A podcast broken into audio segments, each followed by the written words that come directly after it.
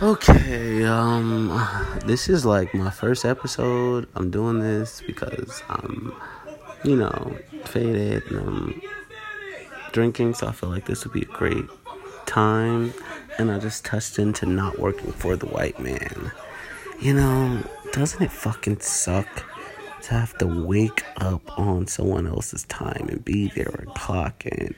That's the only reason why I actually do hair. People think, oh, I love making bitches look pretty and doing goddamn hair. Excuse the eight miles in the back. I'm sorry. It's the classic. If, if you don't know what's happening right now, it's the part when Cheddar Bob shot himself in the dick. That's not the point. The point is that, you know, working is just like antagonizing. That's why I started this hair shit. It's kind of like your own business, you know.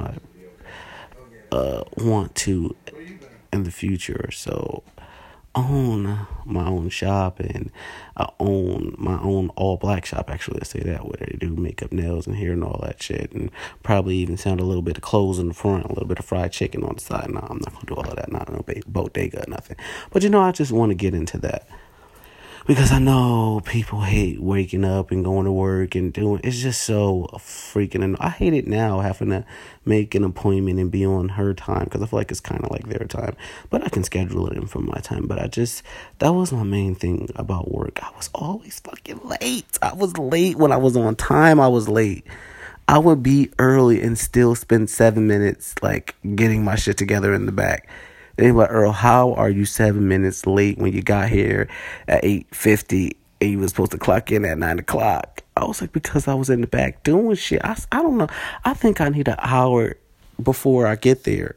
And then when I get there, I need another hour. You know what I mean? I don't know what hours I need. I just need to just let a nigga clock in when he want to clock in.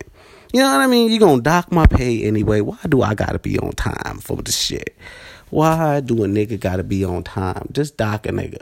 You know what I mean? Dock a nigga the fuck up. Cause you gonna charge me whether I'm late, I'm gonna get paid for when I got there. So what the fuck does it matter? You're not losing out on anything. You're not really fucking missing me.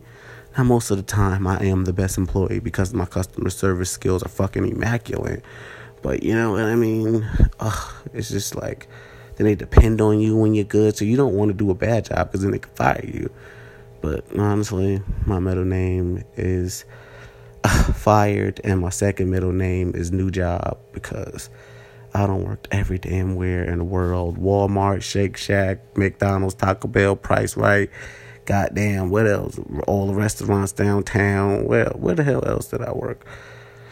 Party City, goddamn TGI Fridays, Chili's. like it's not a place, it's not a business that I've haven't dabbled into, you know, besides the construction shit. I'm not really a stand on the roof looking over people six feet up in the air type of nigga, you know what I mean? I'm more of a fold some clothes or talk to some customers or sell some shit or bring out your food or cut some food. I worked in restaurants, any restaurants, mad restaurants, downtown, House of Naan and um uh chip what is that?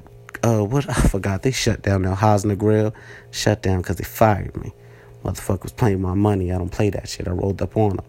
You know what I mean? I don't I don't like when people play with my money. If I work and I bust my ass and I do what I do, pay me my damn money. That's the only thing I like about the corporate people.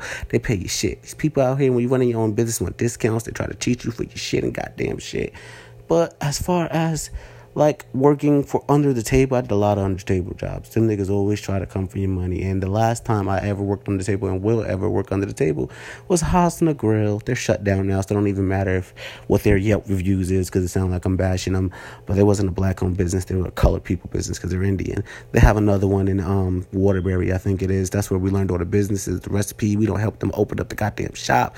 And he was playing with our damn money. Like the last time, we will always get paid, and we'll have to wait for somebody to come bring us our our money and bring us a check.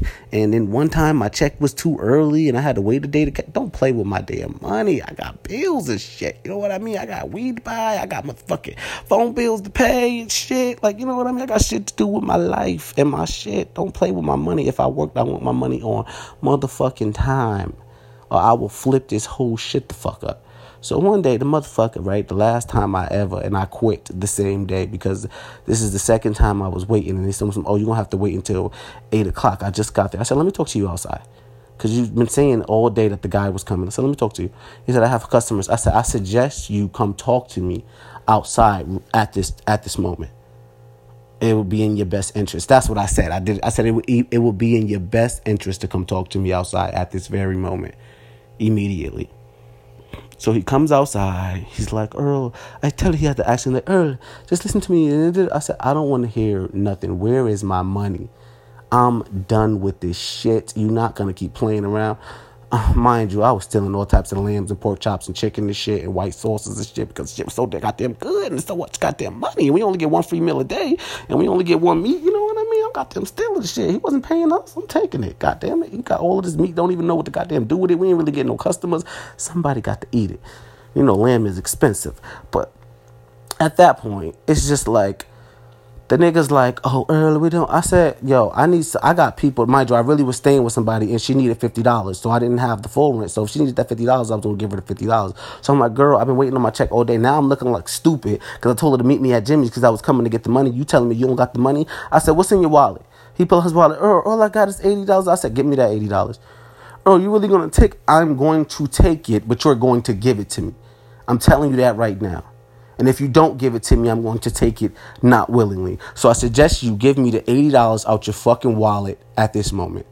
I'm not playing with you. I'm not playing with you. It was Earl. Are you serious? I'm dead ass. I'm heart attack, Whitney Houston, Michael Jackson, dead ass serious. Stop playing with me. Run me my money.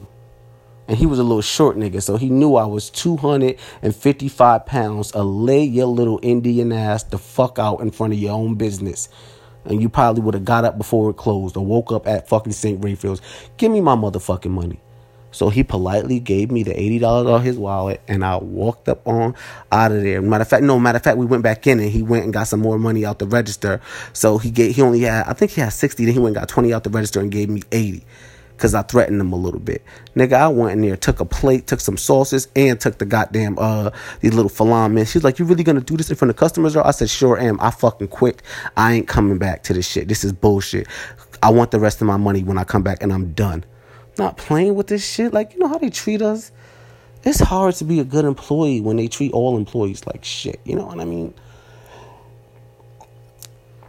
But uh yeah, y'all, I just had to get that off my chest. This is seven minutes I'm on. And I was kind of in the middle of watching a movie with with my friends, so it just seems like, damn. Now I'm just like talking to myself. I'm sorry, but um, yeah, Reefa. I don't know what to call it. It's my first podcast. You guys enjoy. I hope you listen.